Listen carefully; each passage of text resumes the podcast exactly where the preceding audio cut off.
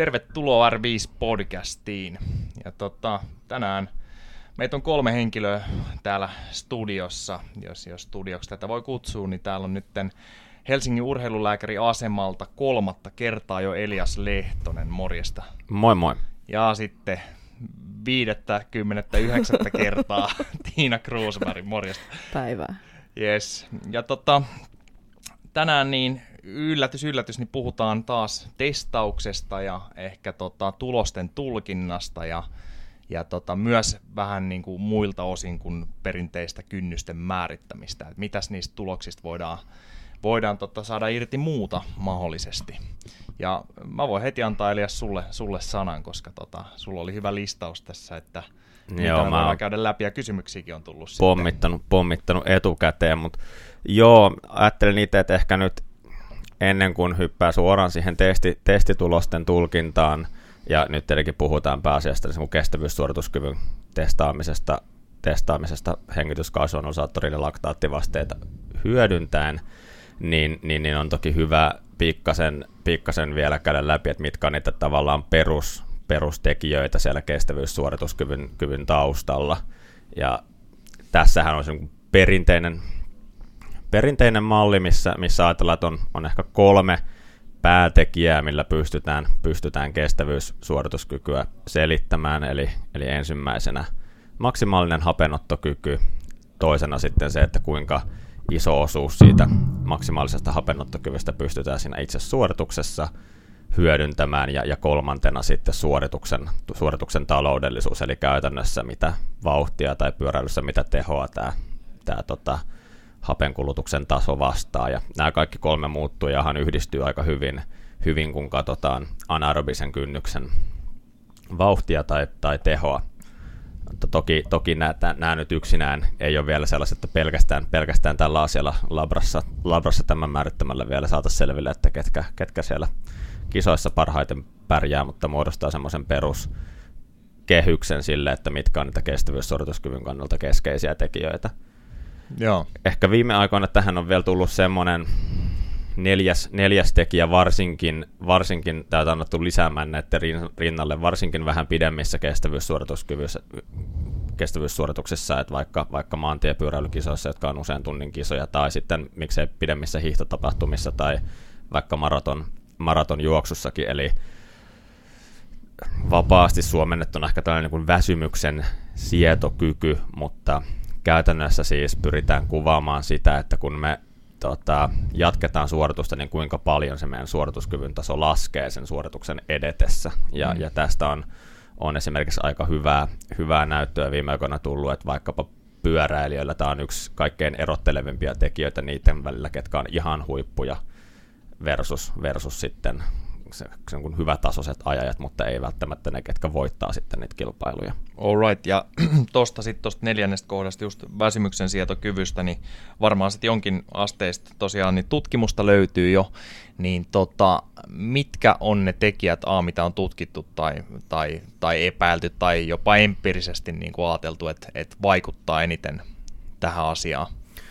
No ensimmäisenä toki tuossa on, on, on pitänyt lähteä liikkeelle ihan, ihan, ihan siitä, että millä tavalla se meidän, meidän suorituskyky kyky muuttuu, muuttuu siinä, siinä pyritty todentamaan ihan sen, sen vaikutuksia, josta on esimerkiksi sitten ää, tällainen kuin kriittisen tehon tai vauhdin käsitteen avulla on pystytty käytännössä aika hyvin mallintamaan sitä, että sekä se meidän kynnys, teho tai vauhti on, on eri vaikka neljän tai viiden tunnin jälkeen, kun mm. se olisi, olisi tuoreeltaan tehtynä.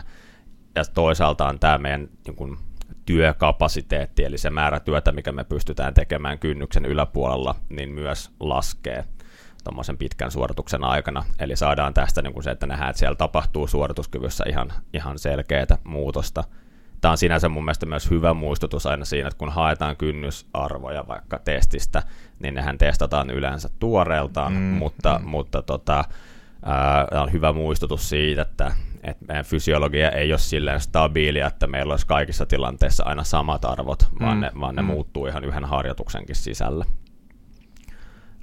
Sitten toki tästä, kun lähdetään perkaamaan sitä, että mitkä olisi niitä potentiaalisia potentiaali, potentiaalisia selittäviä tekijöitä tälle väsymykselle, niin siinä ollaan ehkä vielä, vielä pikkasen, pikkasen ohkaisemmalla pohjalla, mm. eli, eli ei ole välttämättä vielä niin selkeää, selkeitä tutkimusnäyttöä, mitkä niitä tärkeimpiä tekijöitä siellä on, tai ainakaan todennettuja tekijöitä.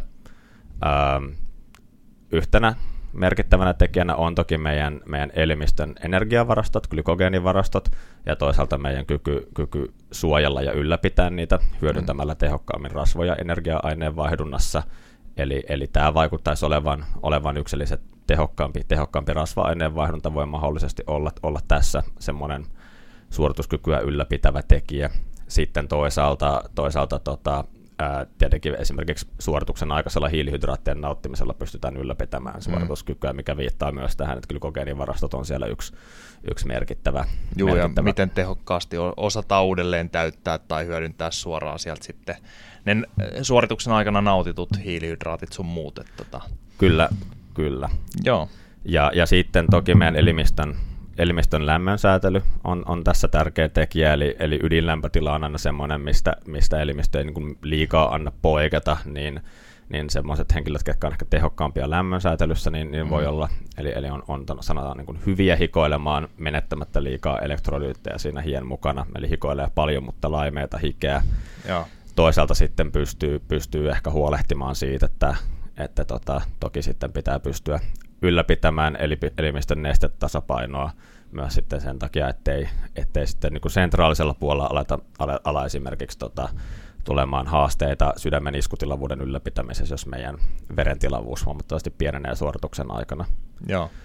Mutta nämä on ehkä, nämä on, nämä on, nämä on kaikki sinänsä, sinänsä niin kuin mielenkiintoisia tekijöitä, mulla, mutta itselleni ehkä se suurin mielenkiinto kohdistuu siihen, että miten meidän lihasten väsymyksen sietokyky, eli, eli pelaa siinä suorituksessa.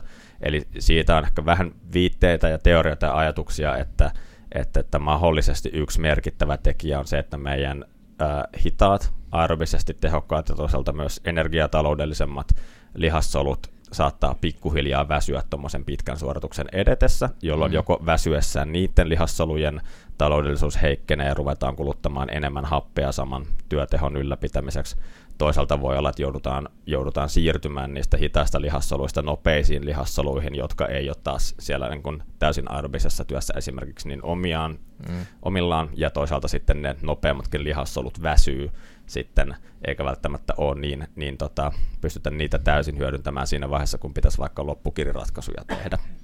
Aivan, aivan. Joo, eli, eli tota, hyvin moni vaikuttavia tekijöitä kyllä, kyllä ja tota, jos miettii, että aletaan reenaamaan väsymyksen sietokykyä, niin kuulostaa siltä, että niin kuin ei siihen mitään omaa poppakonsti ole, että se on fiksu progressiivinen vuosia jatkuva nousujohteinen kestävyysharjoittelu monipuolisesti. Niin. Yllättävän samat tekijät siellä on, siellä on taustalla, eli esimerkiksi tota, ää, jos katsottiin vaikkapa, oli tutkimus maantiepyöräilijöiden kaudesta, niin nähtiin, että ne, ketkä piti paremmin yl- suorituskykyään väsyneenä, oli mm, niitä, ketkä joo. kauden aikana myös, ja myös kilpailukauden aikana teki enemmän peruskestävyysalueen harjoittelua. Joo, ja, joo. ja ne ehkä harjoitteli määrällisesti runsaammin. Tämä saattoi tulla sen kustannuksella, että, että taas vähän toisella tavalla harjoittelevat, eli ehkä sellaiset, ketkä tavallaan kevens muuten määrällisesti harjoittelua, mutta pyrki ylläpitämään intensiteettiä siellä, niin mm. ylläpiti ehkä paremmin sitä tuoreeltaan mitattua suorituskykyä, mutta toisaalta heidän suorituskyky väsyneenä mm. selkeämmin tippukauden aikana. Jep, jep. Ja varmaan yksi hyvä tapa mitata sitä, vaikka se ei tietenkään sit ole tieteellinen, on kisasuoritukset ja treenisuoritukset, mutta voisiko siinä olla ihan hyötyä ainakin niin kuin korkealle tähtääville urheilijoille, niin tota, käyttää vaikka enemmän mukana pitkissä tietyissä treeneissä, jos on hyvin niin kuin fiksattu se intensiteetti, että tiedetään mitä haetaan, niin laktaattimittari, tai jos mahdollisuus, niin tehdään jopa labrassa näitä pitempiä, että lyödään välillä kiinni ja hengityskaasuanalysaattori ja otetaan laktaatit sun muut. Silloinhan me voitaisiin saada jotain dataa, että mitä vaikka tapahtuu neljän tunnin pyöräilyaikana. No ainakin, ainakin mun mielestä se olisi hyvin, hyvin mielenkiintoista ja, ja tämä on toki semmoista, mitä, mitä kentällä, kentällä kyllä pyöräilyvalmentajat hyödyntääkin, eli, eli on jonkinlainen vakio vaikka kahden tai kolmen tuhannen kilokalorin energian kulutus, jonka jälkeen sitten voidaan joko kentällä tehdä eri mittaisia maksimisuorituksia, mutta toisaalta itse asiassa olisi ihan mielenkiintoista katsoa joskus myös se, että tehtäisiin tuollaisen tilanteen jälkeen ihan vaikka samanlainen suoratesti, kun on tehty ensin, ensin mm. tuoreeltaan. Mä en ole vielä saanut suostuteltua tätä testimallia vaan urheilijoille, mutta... mutta tota... Miksi ei? Mä, mä, oon mukana. mä heti. lupaan tässä niinku suorassa. Noniin. Ei ole suora lähetys, mutta mä lupaan, mä oon mukana. joo, joo, Ei mutta... vaan ihan sama juttu, että on tosi mielenkiintoista olisi nähdä, koska huomaa, että treeneissä suoriudutaan hyvin, jotkut urheilijat mm. suoriutuu tosi hyvin ja testeistä tulee hyviä tuloksia ja sitten ne hyytyy kuitenkin siellä kisassa. Niin no. tavallaan eihän niillä ole sit mitään väliä, että et mm. meneekö sillä hyvin siellä treeneissä vai, vai, tai testeissä, mutta jos se sitten hyytyy siellä. Että kyllä mä ainakin niin kuin pyrin tekemään niitä osa treeneistä on tarkoituksella tietynlaisia väsytystreenejä, jolloin sitten vasta päästään sinne, mm. mitä halutaan kehittää niin sanotusti. Sama toisaalta, jos miettii voimaa, että et, et halutaanhan me tehdä nopeusvoimatreenit niin kuin tuoreena, mutta sitten kun suorituksessa joissain lajissa tehdään se nopeus siellä väsyneenä, niin pitäisikö välillä olla väsynyt, jotta saadaan se oikea suorituskyky sit siellä mm. Ainakin jo, että tietää mitä se on, sit, kun sitä tarvii kisoissa. Mutta joo, mm. voisiko tämä sitten, jos vähän niin kuin rautalangasta väännetään, niin se voisi olla, että, että jos nyt meillä olisi laktaattimittari käytössä, niin lähettäisiin ja testattaisiin vaikka anakynnykselle asti eka ja saataisiin vaikka mulle sitten joku tietty wattimäärä siinä tuoreena ja sitten mä lähtisin tekemään mulle pitkää treeniä. Et se, että mikä on pitkä, niin tietenkin vaihtelee henkilöiden mukaan. Eli, eli tota, jos pyörästä puhutaan, niin varmaan mulle on kaksi tuntia plus jo aika, 20 minuuttia, joo kyllä. Niin tota, ö, sitten voitaisiin testaa sen parin tunnin päästä, niin mulla saattaisi olla anakynnys pikkasen matalammilla vateilla silloin. Eli, eli tota, sitten jos taas vuoden päästä testattaisiin ja se olisi pysynyt vähän paremmalta jopa samana, niin voidaan todeta ehkä, että mulla on väsymyksen sietokyky ainakin näiden kahden testin perusteella parantunut. Joo, tuossa toki eh, sanoisin, että itse tuollaisessa, kun tehdään väsymyksen jälkeen se, niin, niin, niin silloin me itse olisin aika lailla sen, sen kannalla, että siinä pitää kyllä mennä maksimiin siinä testissä, koska, koska sanotaan, että mä sanoisin, että todennäköinen vaste ainakin osalla porukasta on se, että periaatteessa laktaattipitoisuus nousee loivemmin ja arvot mm. jää matalammalle, jolloin jos tehdään pelkästään submaksimaalisella, niin voidaan vähän väärin tulkita, että se on, on, on, on paremmalla tasolla se, se suorituskyky siinä, siinä, siinä tilanteessa. Ja, eli, ja. Eli, eli sanoisin, että siinä kyllä se maksimi, maksimiin meneminen on, on ihan olennaista. All right, all right pahoittelut sitten kun testattaville tästä. No niin, Mä edelleen no niin. mukana. Joo, tulee, tulee olla ihan mielenkiintoista, jos lähdetään kokeilemaan. Ja tota, toi oli tosiaan se niin kuin neljäs kohta, tässä kun mietittiin kestävyyssuorituskyvyn määrittämistä. Niin tota, haluatko puhua myös niistä ykkös-, kakkos-, kolmoskohdasta nopeasti? Että otetaanko kiinni, kiinni hapenottokykyyn ja osuudesta VO2 maksiin vai tuliko se vähän niin kuin osittain tuossa jo, että se prosentuaalinen VO2 max, mitä voidaan ylläpitää vaikka anakynnyksellä, niin merkkaa aika paljon ja minkä aikaa sitä voidaan ylläpitää. Joo, ehkä, ehkä näistä voisi ainakin ottaa, ottaa sellaisia niin kuin nopeita, nopeita nostoja siitä, että jos, jos vuosien saatossa tehdään, tehdään testejä, niin millä, millä tasolla oletetaan, että tapahtuu, tapahtuu näissä muutoksia. Eli, eli, eli monesti maksimaalinen hapenottokyky on sellainen, mikä mikä kestävyysurheilijoilla saavuttaa jo aikaisemmassa vaiheessa harjoitteluaan aika, aika stabiilin arvon, eikä se mm. välttämättä kehity enää, enää niin, niin paljon sitten mm, harjoitusvuosien aikana siitä tuossa noin ehkä 5-10 vuoden laadukkaalla kestävyysharjoittelulla.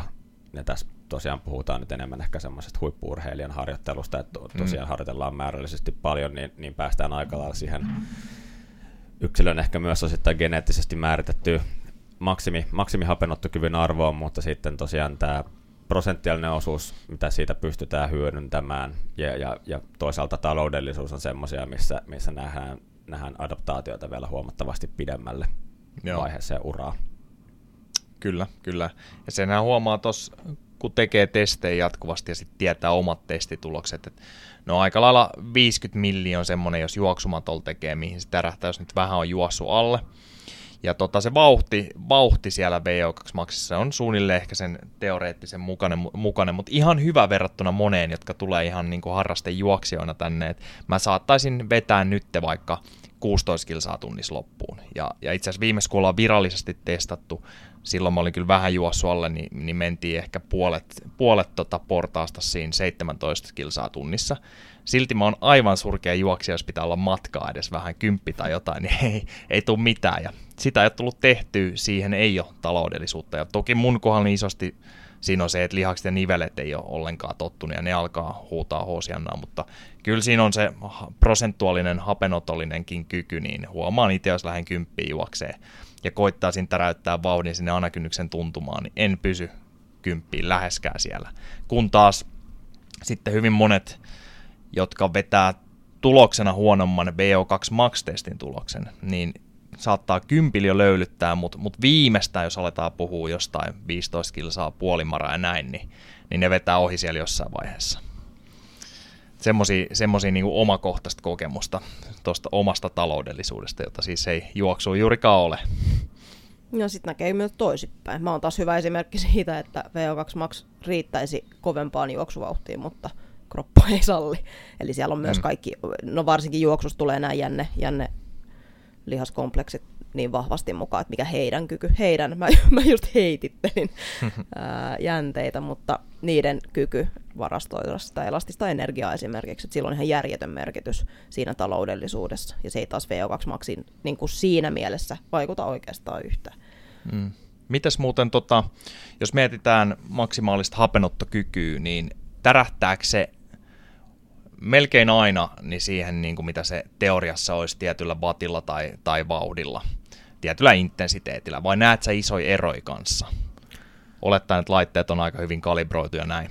No, kyllä siinä, kyllä siinä tapahtuu, tai näkyy aika isokin, isokin vaihtelua, että et millä, mitä tota, joko just juoksuvauhtia tai tehoa vastaa, vastaa sitten se hapenkulutuksen arvo, että voi olla, olla hyvinkin suuria eroja, eroja yksilöille ja nähdään esimerkiksi osittain siellä taloudellisuuden arvoissa, ja, ja niistä varsinkin, jos katsotaan sieltä submaksimaalisilta kuormilta, niin, niin, niin pystytään katsomaan vähän sitä, sitä taloudellisuutta ja, ja, ja vertaamaan yksilöiden välillä.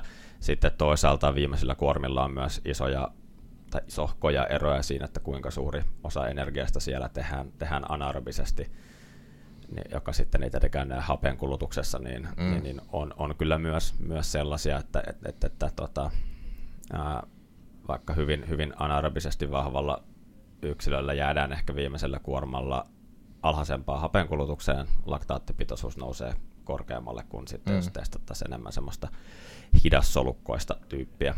Joo, Tässä joo. toki päästään yhteen, yhteen asiaan näistä, että mitä, mitä sieltä testituloksista voi perata tämän hapenottokyvyn ja kynnystasojen lisäksi, niin tämä oli just yksi, yksi asia, mitä, mitä tykkään, tykkään katsoa, eli vähän, vähän sitä, että miten, miten varsinkin siellä viimeisillä kuormilla kiihtyy toisaalta aerobinen ja, ja, ja toisaalta anaerobinen energiantuotto, että siellä, siellä on, on vähän yksilöllisiä eroja, eroja siitä, että, että osalla tuote näkyy, että tuotetaan hyvin, hyvin täysin, lähes täysin aerobisesti se työ siellä vielä viimeiselläkin, viimeiselläkin kuormalla, ehkä 95 yli 95 prosenttisesti, kun taas sitten on semmoisia, jotka tuottaa jopa, jopa lähemmäs 20 prosenttia energiasta anaerobisesti viimeisellä kuormalla, ja näissä on yleensä myös semmoinen suunnilleen vähintään 10 millimoolia eroa siinä laktaattiarvossa testin hmm. lopussa.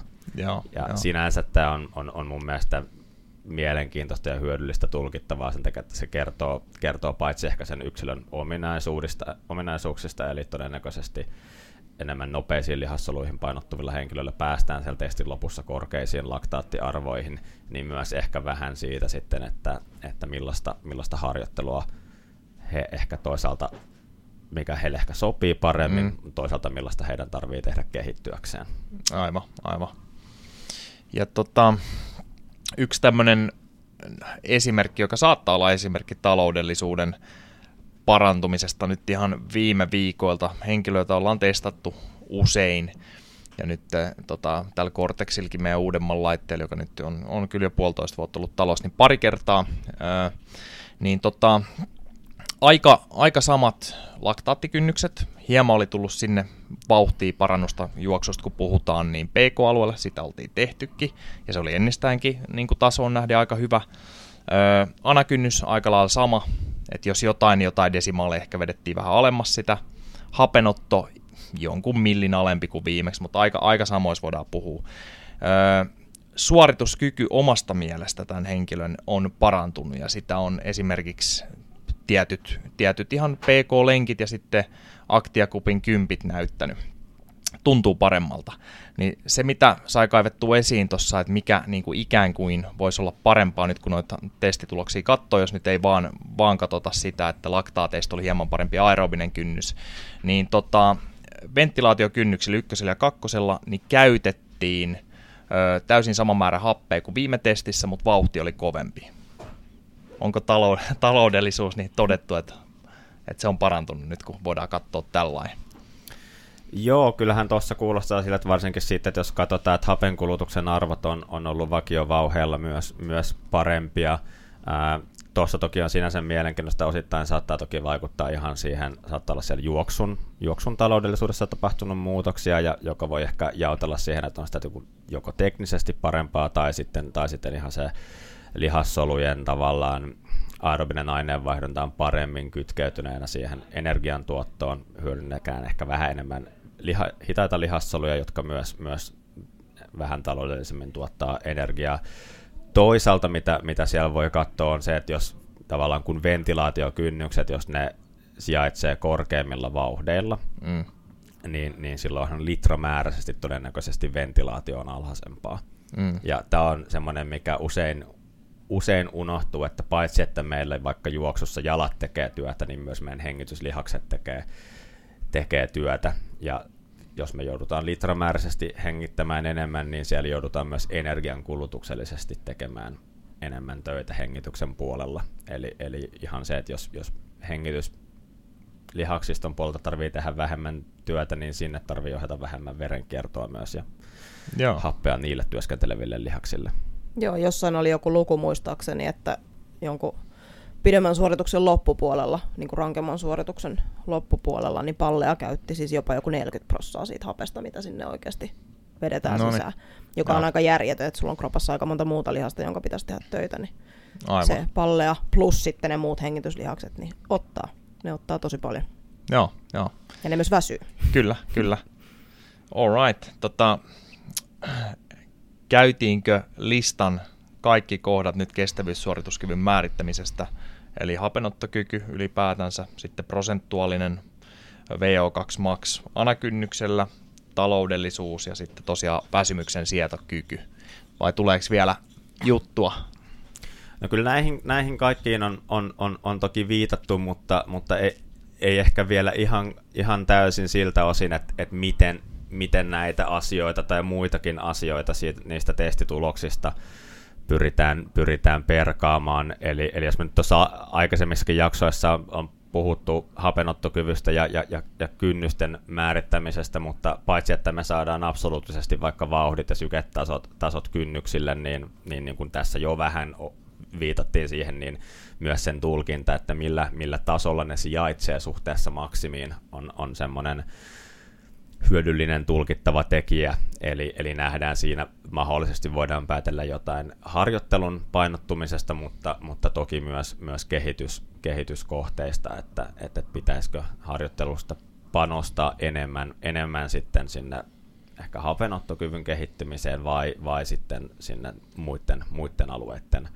kehittymiseen. Ja tästä nyt ehkä joitain, joitain lukuja lukuja heittääkseni, niin ehkä semmoisella haarukkahan näissä on hyvin suuri, mutta jos katsotaan prosenttina maksimihapenottokyvystä, niin semmoinen kun harjoittelematon henkilö aloittaa kestävyysharjoittelun, niin todennäköisesti tai saatetaan hyvin olla aerobisen kynnyksen osalta alle 50 prosentin tasolla maksimihapenottokyvystä, anaerobisen kynnyksen osalta alle 70 prosentin tasolla – kun on jonkin verran kertynyt jo kestävyysharjoittelua, niin aletaan olemaan ehkä semmoisessa, päästään semmoiseen noin 60 ja, ja 80 prosenttiin, ja sitten mm. kun ollaan ihan, ihan huippukestävyysurheilijoissa, niin, niin anaerobisen kynnyksen osalta liikutaan ehkä jossain 90 prosentin tasolla maksimihapenottokyvyssä, aerobisen kynnyksen osalta 75 jopa 80 prosentissa maksimihapenottokyvystä. Joo.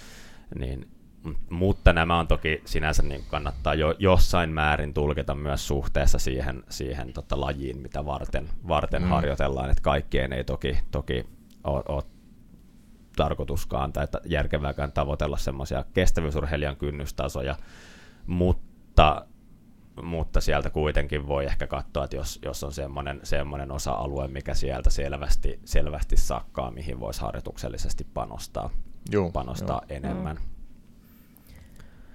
Um, näiden ohella, kun me, näissä mennään ehkä tietyllä tavalla tällaisissa energia-aineenvaihdunnallisissa muuttujissa, ja kun puhuttiin sitten väsymyksen ää, sietokyvystä, niin se mikä on toki myös kiinnostavaa katso, katsoa testissä on se, että millä tasolla toisaalta, toisaalta tota, absoluuttiselta energiankulutukseltaan, mutta myös kuinka lähellä maksimitasoa sijaitsee rasva-aineenvaihdunnan huippu, kuinka tehokkaasti rasva-aineenvaihdunta käyttäytyy. Joo, ja... siitä ei voida ottaa nopeasti kiinni, saat jatkaa ihan just, niin tota, rasva-aineenvaihdunta suorassa hapenottotestissä tai energia-aineenvaihdunta ylipäätänsä, niin tota, pidät sä sitä suht hyvänä indikaattorina ja luotettavana sille, että sitten mitä lenkillä oikeasti tapahtuu, vai onko siinä moni tekijä, joka voisi vaikuttaa siihen. Muun muassa nyt se, että kolmen minuutin välein yleensä nostetaan vastusta, niin voi vaikuttaa siihen, että se ei välttämättä kerro koko totuutta rasva-aineen vaihdunasta vielä. Hyvä, hyvä huomio, ja tämä on siis ilma, ilman muuta se ras, rasva-aineen vaihdunta on semmoinen, minkä tulkinnan kannalta pitää tietyllä tavalla, pitää ehkä taas ymmärtää jonkin verran sitä perusfysiologiaa siellä taustalla ja, ja, ja just äh, vähän, vähän suhteuttaa niitä testituloksia sen perusteella. Äh, kolmen minuutin kuormat on tutkimuksissa validoitu sillä, että ne ihan suht hyvin edustaa, edustaa sitä rasva-aineenvaihdunnan tasoa. Paremmat olisi pikkasen pidemmät, ehkä 5-6 mm. minuuttia, jos halutaan nimenomaan rasva-aineenvaihduntaa testata, mutta, mutta kolmella, kolmen minuutin kuormilla ei vielä tule merkittävää virhelähdettä siihen. Ähm, Eikö kuitenkin niissä tule selkeästi se, että vaikka se suhde muuttuisi ajan mukaan, että jos ollaan vaikka tunti siellä, niin silti se niin kuin kohta, missä se on vahvimmillaan, niin se pysyy tavallaan joo, vakiona niin joo, juuri, juuri noin, eli, eli jos me tavallaan just erotellaan rasva-aineen että meillä on kaksi, kaksi tavallaan muuttuja siellä. Meillä on toisaalta se, että paljon me pystytään, monta kilokaloria tunnissa me pystytään vaikka rasvoja polttamaan. Mm. Ja sitten meillä on toisaalta se, että missä kohtaa sanotaan vaikka 65 prosenttia maksimihapennottokyvystä on se rasva-aineenvaihdunnan käyrän huippu, mm. niin näistä ää, selvästi enemmän vaihtelee ravitsemustilan mukaan ää, se absoluuttinen rasvojen kulutus. Eli, eli esimerkiksi itse on ihan huvikseen testannut, että teen testin paastotilassa ja teen testin sille, että on, on, on syönyt normaalisti ehkä pari ateriaa päivässä ja paastotilassa tekemällä suunnilleen vähintään tuplaan sen oman rasva-aineen vaihdunnan tason, joo, joo. Missä, missä ollaan sitten tulkinnallisesti tavallaan ihan eri, eri tasolla. Jep, mutta toisaalta kohta on about sama. Kohta on sama, no niin, eli, eli tehotasollisesti huippukohta, missä, missä kohtaa saavutan huipun ja missä kohtaa rasva-aineenvaihdunta kääntyy laskuun, sijaitsee suunnilleen samalla tasolla. Siinäkin tutkimussa vaikuttaa, että siinä on semmoinen muutaman prosentin ero, että, että se pikkasen lä- tota, aikaisemmassa vaiheessa käynnistyy hiilihydraattiaineenvaihdunta, jos ollaan nautettu runsaasti hiilihydraatteja, mutta se ero ei ole missään nimessä samaa luokkaa. Joo. Mutta tämä on, tää on toki semmoinen, mikä, mikä siinä tulkitessa pitää ottaa huomioon, mutta mikä on toisaalta myös, myös hyvä muistaa se, että vaikka sen rasva-aineenvaihdunnan perusteella pystyy ehkä tekemään jonkinlaisia suuntaa antavia laskelmia, vaikka sillä, että jos vetää täysmatkan triathlonin ja tietää oman rasva-aineenvaihdunnan tehokkuuden ja hiilihydraattiaineenvaihdunnan tehokkuuden, niin tietää tavoitetehon, niin periaatteessa pystyy suuntaan antavasti laskemaan, että onko se teoreettisesti mahdollinen mm. suoritus, ja sitten pystyy laskemaan, että paljon tarvii hiilihydraatteja sen suorituksen aikana ylläpitääkseen sitä suoritusta. Aivan. Mutta niin kun useissa fysiologisissa laskelmissa, niin on hyvä muistaa, että näihin pitää laskea aika paljon semmoista toleranssia niiden arvojen vaihtelun, vaihtelun suhteen, että just kun tiedetään, että meillä saattaa, saattaa suorituskyvyn e- tai suorituksen edetessä niin vähän, vähän muuttua ne energia tota, lähteet, mitä käytetään, käytetään siinä suorituksessa. All right, all right. Joo, ja mä ainakin käytän näitä, just täysmatka on hyvä esimerkki, tai ultramatkat siinä, että laskee nimenomaan sen niin kuin, ääripään, että onko se, että onko se teoriassa mahdollista mennä ilman sitä seinää oikeasti. Että Mm. onko, että jos siellä niin kuin vaaditaan semmoinen 200 grammaa hiilareita tunnissa, niin se ei vaan ole mahdollista se niin kuin Mm. ottaa sisäänsä. Eli sit, sitä kautta mä tulkitsen niitä sit sinne käytäntöön.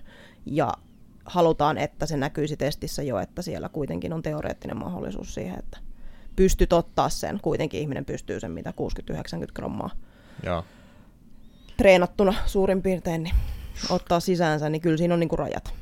Jos rasva-aineenvaihdunasta vielä yksi kysymys ja se rasvojen käytöstä, niin tuleeko teille testiin kans, jos voisi sanoa, niin huonokuntoisia, niin kuin mitä sä pääst katsoa, niin ö, näetkö säkin välillä niin kuin testiolosuhteissa niin melkein olemattoman rasvakäppyrän? Joo, hyvä. Eli- Kyllä, kyllä. Se ei ole vaan- se ei ole vaan kyllä, meillä, Kyllä, ei. kyllä näkyy usein, usein semmoisia, ettei, ettei käytetä ehkä, ehkä alkuunsakkaan, alkuunsakkaan rasvoja, tai sitten se, kun käy hyvin, hyvin hetkellisesti siellä Joo. vähän koholla. Että näitä näkyy kyllä. Toki tästä taas sitten, sitten vähän on aina, vähän toki niin tuloksia voi, voi perata sille, että miten on syöty vaikka ennen, mm. ennen testiä.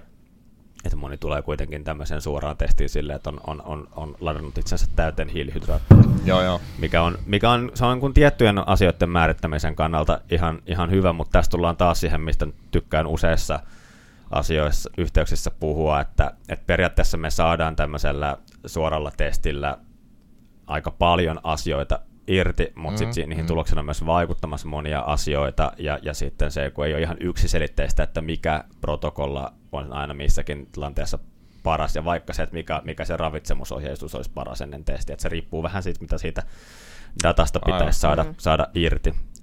Vielä ehkä tähän, kun, kun, kun mainitsit näitä, että on, on näitä olemattoman rasva-aineenvaihdunnan tyyppejä, niin on sitten kyllä myös niitä, keillä on erittäin olematon hiilihydraattiaineenvaihdunta. Ö, hiilihydraattiaineenvaihdunta usein toki toimii ihan, ihan tehokkaasti, mutta sitten no oli just tässä, tässä olisiko ollut viime viikolla yksi, yksi testi, missä on, kun on pitkään testin aikaan mietin, että näyttääköhän nyt meidän, niin kuin, että onko mä, mä oon kyllä kalibroinut tämän laitteen, mutta on, on tosi, Mm. tosi alhaisia tota, tosi alhaista hiilidioksidin tuottoa ja korkeata rasva-aineenvaihduntaa. Ja Joo. no onneksi se sitten lopuksi, lopuksi nousi silleen, mutta sitten testin jälkeen, kun oli vähän kysäsin, niin oli se, että, joo, niin, että mähän en, en, en syö kuin, kuin lihaa ja rasvaa. Niin Mm. No niin. Siinä. Joo, joo. Vähän vaikea tullut- polttaa hiilaria Jep. varmaan sitten. Joo. Näitä on tullut pari kanssa vastaan, Joo. että joo, no ketosissa vedellyt ties kuinka kauan. Niin kyllä Ja se, tässä, joo. tässä toki niin kuin suorituskyvyn kannalta sanoisin, että optimitilanne on se, että, että puhutaan aineenvaihdunnallisesta joustavuudesta, Mm. joka sisällyttää sen, että ollaan hyviä käyttämään sekä rasvoja että hiilihydraatteja. Eli Joo. kovatehosta suoritusta ei pystytä kovin, kovin laadukkaasti ylläpitämään ilman hiilihydraatteja ja se suorituskyky siellä kärsii. Toisaalta sitten, jos, jos ollaan hyvin heikkoja hyödyntämään rasvoja, tankataan aina elimistö täyteen hiilihydraattia, niin, niin, niin, niin sitten se voi taas se pitkäkestoinen suorituskyky kärsiä siitä. Ja tässä toki taas liikutaan myös siinä, että mikä on vaikka lihassolujakauma ja toisaalta mitkä, Mm. on, mitkä on vaikka oman, oman lajin suorituskyvyn vaatimukset. Aivan, aivan. Ja kyllä tota usein kysytään, että miten mun pitää valmistautua testiin, niin mä itse tykkään ohjeistaa niin, että jos sä haluat, haluat niin testitulokset sun treenikautta varten, niin tule sellaisena kuin treenikaudella normaalisti Mm. olisit. Eli ei mitään semmoista ekstra valmistautumista. Jep. Sitten taas jos halutaan kisa kautta, kisaa kohdistaa, varsinkin jos se on just joku täysmatkan triatlon tai, tai pidempi yksittäinen tapahtuma, niin, niin sitten jos me halutaan sinne dataa, niin silloin tule sillä lailla, kuin valmistautuisit siihen kisaan. Mm. Niin sitten me saadaan paljon tarkemmin sin, sitä spesifiä Aivan. Aivan. infoa sieltä. Tota, joo, Elias sanoi, jos mä hyppään liian pitkälle, mä katsoin muistiinpanoja, mitä me ollaan laitettu tuossa ennen kuin tulit, niin tota, testitulosten jo tulkinnasta, mutta sitten terveydellisten ja elimistön rajoitteiden tulkintaa, että näkyykö esim. hengitys- ja verenkiertoelimistön sekä ainevanunnan toiminnassa niin jotain poikkeavaa vai näyttääkö normaalilta, eli onko hyvä hypätä tähän jo vai jäikö edellisestä vielä, Ei, ei, ei tosta ja saa hypätä ees taas myös. Joo, joo voi, voi, katsotaan palataanko vielä, vielä tuohon, äh, tota, äh, mutta on, ajattelen itsekin, että tähän, tähän voisi ehkä vähän, vähän tota, puuttua. Ähm, eli, eli testissä mehän saadaan siinä aika paljon dataa siinä hengityskaasuanalysaattorin ja, ja muiden mittareiden avulla siitä, että miten meillä tavallaan, jos mietitään tavallaan sitä meidän aerobista suoritusta, niin tykkään, tykkään tavallaan semmoisesta mallinnuksesta periaatteessa siellä, siellä yhteispelissä toimii meidän hengityselimistö, sydän- ja verenkiertoelimistö ja lihaksiston aineenvaihdunta. Ja tavallaan mitä kovemmilla kierroksilla lihaksiston aineenvaihdunta käy, niin se puolestaan pyörittää he, tota, sydän- ja verenkiertoelimistöä kovemmille kierroksille, joka sitten pyörittää hengityselimistöä kovemmille kierroksille. Ja, ja tässä, kun mitataan tälleen hengityskasvanulasaattorin avulla, niin, niin pystytään niistä vasteista myös aika tehokkaasti tarkastelemaan sitä, että, että, että onko näiden yhteispeli riittävällä tasolla vai mm. alkaako siellä tulemaan jossain, jossain poikkeavia vasteita. Mm. Eli esimerkiksi ää, nähdään, että onko, onko hengityksen kiihtyminen riittävän riittävän tehokasta ja toisaalta nähdään vähän sitä hengityksen ihan tavallaan, ehkä voi puhua jopa hengitys, osittain hengitystekniikasta, mutta nähdään, nähdään vähän sitä, että miten, miten toisaalta hengityksen syvyys muuttuu, hengitysfrekvenssi muuttuu, kuinka tehokasta on, on kaasujen vaihto, eli tavallaan kuinka suuri osuus hengityksestä on semmoista, joka oikeasti käy siellä keuhkorakkuloissa saakka sille, että siellä vaihtuu huoneilman ja, ja mm. sitten verenkierron välillä happea ja hiilidioksidia. Ja tämähän on se hengityksen tavallaan tehtävä siinä suorituksessa, eikä kierrättää ilmaa edes taas. Niin, niin välillä esimerkiksi semmoisilla hyvin pinnallisilla hengittelijöillä nähdään, nähdään sitä, että, että, että vaikkapa 20 prosenttia hengityksestä on semmoista, mikä ei osallistu tehokkaasti kaasujen vaihtoon, kun sitten se voi tipahtaa ihan, ihan muutaman prosentin tasolle. Noni, noni. Ja tehdään taas tavallaan turhaan hengitystyötä tarkastelemalla. Eli nimenomaan niitä lihaksia, jotka käyttää sitä turhaa sitä happea siellä. Et sitten toki näissä, näissä se usein haastavampi ja semmoinen, mikä ei nyt välttämättä tämän tyyppisessä testauksessa heti myöskään pystytä sanomaan, niin on se erottelu siinä, että onko se tekninen vai, vai sairaudellinen tekijä siellä, siellä mm. taustalla. Toki kun yhdistetään, jos, jos toisaalta seurataan saturaatiomittarin avulla, avulla happisaturaatiota ja sitten, sitten ollaan tehty mahdollisesti lepospirometriä ja pystytään vertailemaan tämmöisellä virtaustilavuussilmukoilla näitä testin aikaisia hengityksiä siihen levon, levon tota, hengityksen. Tämä on puhuen vähän hankala mm. havainnollista. Mm. Tämä vaatisi visua, visuaalista havainnollista, mutta pystytään, pystytään tarkemmin perkaamaan sitä hengityksen rajoittuneisuutta. Mutta tuommoinen perinteinen suoratesti on kuitenkin aika heikko siinä, että pystyttäisiin vaikka astmaa suor- sillä suoraan mm. diagnosoimaan. Eli se vaatii aina muita tutkimuksia. Lisäksi se on myös itse fysiologina hyvä muistaa, että, että, että meillä on erikseen sitten tota, lääketieteen alan ammattilaiset, eli, eli ei, ei, ei kannata ruveta valelääkäriksi testissä, mutta, mm. mutta siinä kuitenkin on sanotaan, että viikoittain ehkä herää kuitenkin semmoisia, että, että, että suosittelen, että, että mahdollisesti kannattaisi, kannattaisi käydä tutkituttamassa ihan kuin poissulkumielessäkin se, että onko siellä mahdollisesti joo, joo. astmaa. No, itse katson aika paljon sitä hengitystä, ehkä just biomekaanisesti siinä testissä, ehkä tähän liittyy toinen ammattini, mutta, mutta tota, ähm, että sen näkee aika usein jo, että kun, miltä se hengitys näyttää, niin yleensä se näkyy nimenomaan siellä hengitysmuuttujissa aika vahvastikin. Eli, eli niitä on oppinut tässä kyllä testien aikanakin näkee pikkuhiljaa. Ähm, sama juttu, myös mietin tätä, että, että kuinka paljon ohjaa, että käyppä huvikseen testaamassa, että oisko jotain. Tai aina mä kysyn, että jos mä näen siellä jotain, jotain semmoista, että pistää miettimään just vaikka astmaa tai vastaavaa, tai jos se kuulostaa astmaattiselta, mm. niitäkin välillä tulee sellaisia aika tyypillisiä se hengitys muuttuu vähän eri tavalla silloin, niin, niin tota, kyllä mä saatan aina välillä, ja aina, aina silloin kysyn toki, että oliko sulla joku, joku tai nehän kysytään joka tapauksessa perussairaudet sun muut, mutta saatan ohjata aina vähän väliin, mitäköhän mä uskaltaisin sanoa. Kyllä nyt siis ehkä kerran paris viikossa tulee itselle semmoisia, että saatan mainita, että onko testattu, kannattaa ehkä käydä testaamassa, mutta en tosiaan lähde niin maalailemaan piruja seinälle, mm. koska siellä on kuitenkin monta muutakin, mitkä voi sitten näyttäytyy aika samanlaisena. Joo, kyllä silloin siinä mielessä itsensä kuitenkin riittävän, riittävän nöyränä pitää se, että on toisaalta tullut paljon semmoisia testejä, mistä mä en niistä testituloksista olisi osannut mm. mitenkään arvata, että on, on mm. astmaa, kun ollaan tehty muut tutkimukset, niin siellä onkin tullut aika, aika selkeitäkin tota, vasteita.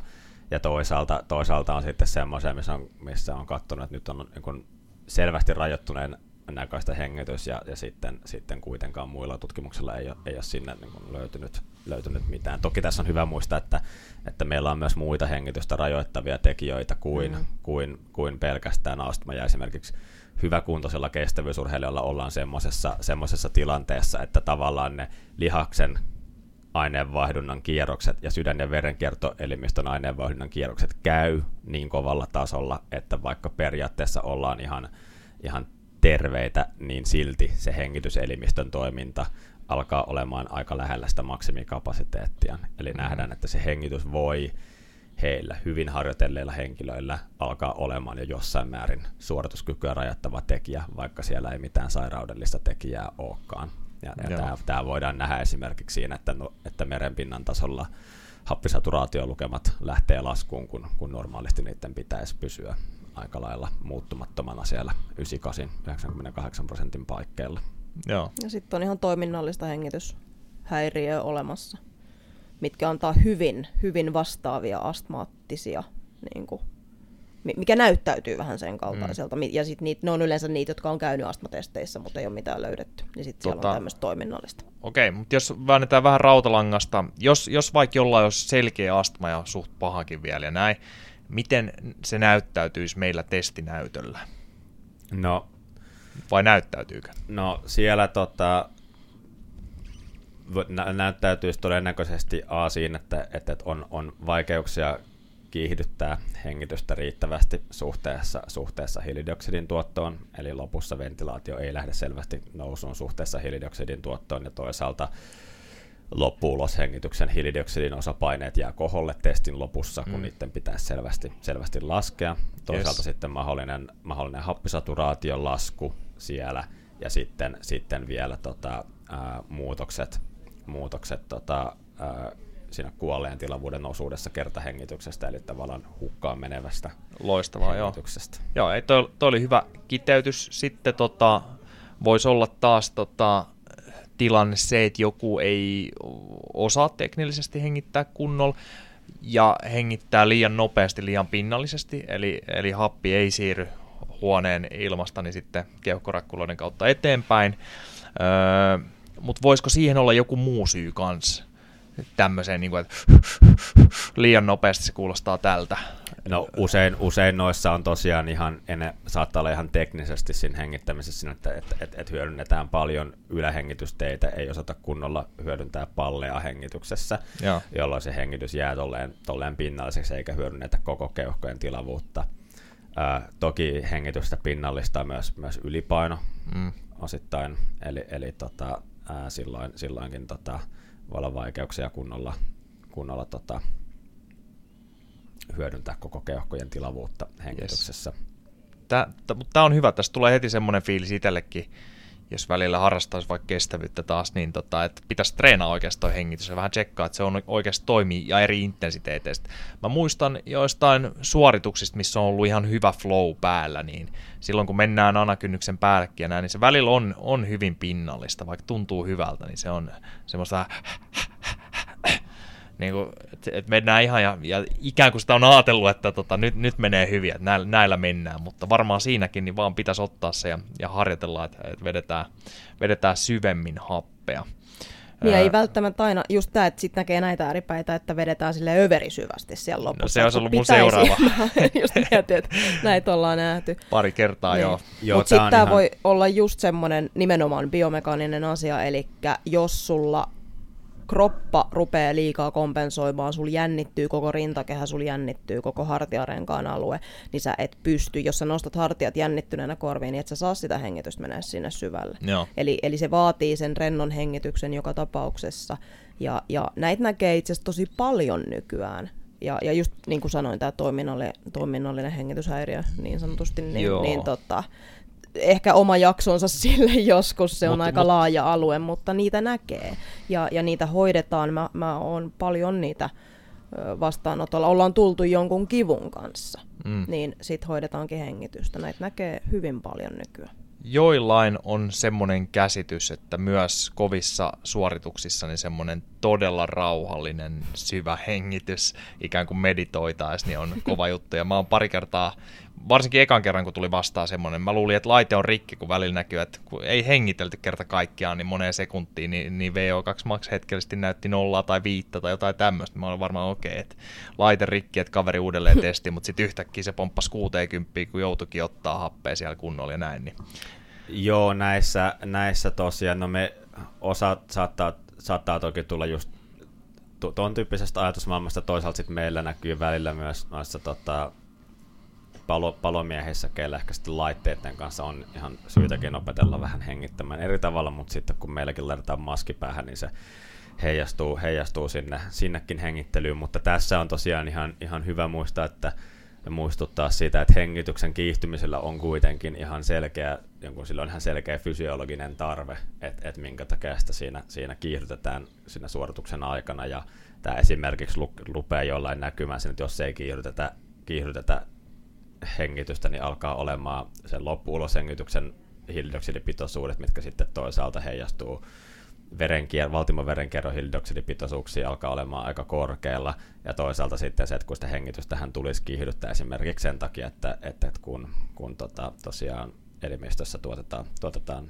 vetyjoneja, mikä sitten lähtee kasvattamaan happamuutta, niin että vetyjonejahan puskuroidaan verenkierrossa bikarbonaatin ja hiilihapon kautta uloshengitys hiilidioksidiksi, niin, niin tosiaan sitä olisi ihan tarkoituskin saada, saada hengitettyä ulos sieltä, mm. sieltä elimistöstä, että, että se niin kuin, vaikka esimerkiksi sillä rau- syventämällä sitä hengitystä niin kuin poikkeavasti voitaisiin saada vaikka syketasoja laskuun, niin se ei kuitenkaan ole suorituskykyä edistävä asia siinä vaiheessa.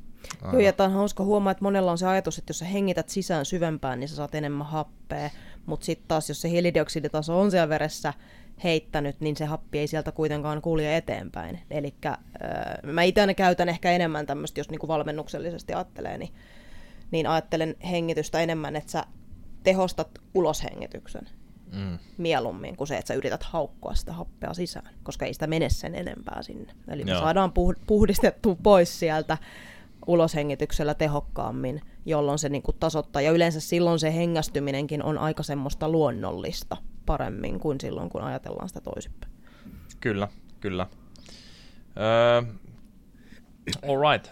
Tota, mennäänkö seuraavaksi kysymyksiin jo? Men, mennään, mä voisin ehkä ihan, ihan nopean kosketuksen ottaa vielä tähän terveydellisen puoleen, mutta ei Joo. ehkä lähdetä siitä enempää nyt tässä keskustelemaan, mutta toki sitten mainittiin tässä hengitys, hengityspuolen oireet, niin toki sitten äh, näissähän voi toki itse hengityskasvun saattaa olla jonkin verran myös, myös tota, katsoa sitä niin sydämen puolen toimintaa. Se on toki ehkä enemmän sitten menee ihan tuommoisiin selvästi kliinisiin tapauksiin, missä mm. on, on sydämen vajaa toiminta potilaita tai vastaavia, keillä sitten on, on selkeästi eroavat ne vasteet, että se ei ehkä tämmöisessä normaalissa kuntotestaustoiminnassa niin paljon, paljon havainnollistu, ja siellä, siellä sitten meilläkin kliinisissä tutkimuksissa on sitten lisäksi kuitenkin 12-kanavainen EKG ja verenpaineen seuranta, mitkä, mm. mitkä on myös merkittäviä sieltä sydänpuolen ehkä semmoisia enemmän sitä tulkintaa ohjaavia kuin se hengityskaasuanalysaattori. Toisaalta sitten, jos on, jos on tota, ää, vaikka kaksikanavainenkin EKG käytössä, niin pystytään toki katsomaan semmoista poikkeavaa sydämen käyttäytymistä, että tuleeko siellä normaali enemmän lisälyöntejä tai, tai joskus näkyy, näkyy semmoisia, että, että selkeästi se sydämen, sydämen rytmin säätely on poikkeavaa, milloin on, on syytä ohjata sitten lisätutkimuksiin. Mutta tämä, tämmöisenä nopeana kosketuksessa, kosketuksena niin päästään, päästään näihin hyviin kysymyksiin, mitä, mitä on tullut eri tahoilta. Joo, ja siellä oli aika tiukkaakin kysymystä, että, että se on hyvä varmaan, että ne on tullut nyt etukäteen, niin on voinut, me, mennäänkö tota, ihan, ihan tota tästä ekasta kysymyksestä lähtien, tästä tulee varmaan vähän enemmänkin keskustelua, ja Tiinakin on, on tästä usein puhunut, niin tota, VLA Maxista. Ja tässä ensimmäinen kysymys, mikä pamahtaa ruutuun, on VLA Max vaikutus kestävyyssuoritukseen ja sen testaaminen kautta kehittäminen. Joo, mä luulen, että tässä, tässä tota, on, on varmaan syytä lähteä liikkeelle siitä, että, että, että avataan, avataan se, että mikä, mitä tämä VLA Max tota, tarkoittaa ja, ja ehkä sitten vähän, vähän sen, sen muuttujen taustaa ja, ja tota, sitten meidän, meidän ajatuksia siitä, mutta siis käytännössä ajatuksena on, on, on, on se, että jos meillä on maksimihapenottokyky, eli VO2 max, joka kuvastaa meidän aerobisen aineenvaihdunnan tehokkuutta, eli se on, se on myös mittarissa puhutaan, siinä puhutaan litraa per minuuttia, eli siinä on se aikayksikkö mukana, niin, niin vastaavasti VLA max kuvastaisi meidän anaerobisen aineenvaihdunnan ja tarkemmin meidän, meidän glykolyysin tehokkuutta, eli se on puolestaan sitten ää, huippu laktaatin tuotto per sekuntia per, per painokiloa. Eli, eli siinä, siinä tavallaan on niin kuin, ajatellaan, että meillä on aerobisen ja anaerobisen aineenvaihdunnan tehokkuus. Tämmöisenä peruskäsitteenä tämä on mun mielestä oikein hyvä ja hyödyllinen, hyödyllinen käsite, eli, eli, eli mun mielestä on oikein hyvä ajatella, että, että, että meillä on sitä suoritusta säätelemässä siellä myös se meidän anaerobisen aineenvaihdunnan tehokkuus, ja näissähän sen kun yksi iso ajatus tässä on se, että, että yhdistettynä meidän aerobisen aineenvaihdunnan tehokkuus, eli hapenottokyky ja anaerobisen aineenvaihdunnan tehokkuus, eli, eli VLA max, käytännössä säätelee sen, että missä kohtaa meillä lähtee elimistöön runsaammin kertymään laktaattia. Mm. Eli, eli, eli käytännössä kynnystä, missä, mikä on korkein taso, millä pystytään saavuttamaan aineenvaihdunnallisesti tasapainopiste. Haasteena tässä tullaan siihen, että ne tämä niin käsite, mistä tämä on lähtenyt liikkeelle, niin on, on, on 80-luvun puolella, puolella Maderin ja Hekkin artikkelista löytyvä, löytyvä tota, anaerobisen kynnyksen käsite, ja, ja siitä on sen jälkeen hahmoteltu eteenpäin, mutta tämä kuvastaa, minkä Hekin artikkelissa on hyvin painokkaasti mainitsee, tämmöistä teoreettista ja käsitteellistä kehystä, millä periaatteessa mallinnetaan sitä, miten yksi lihassolu niin kuin, toimii mm. su- energia-aineenvaihdunnollisesti suorituksessa. Haasteena tullaan, tullaan siinä kohtaa, kun ajatellaan, että me pystytään tätä mittaamalla verenkierrosta, laktaattipitoisuutta ja sen muutoksia, että me pystytään tota, rinnastamaan se siihen glykolyysiin mm. ja sen, sen, sen nimenomaan tahtiin elimistössä.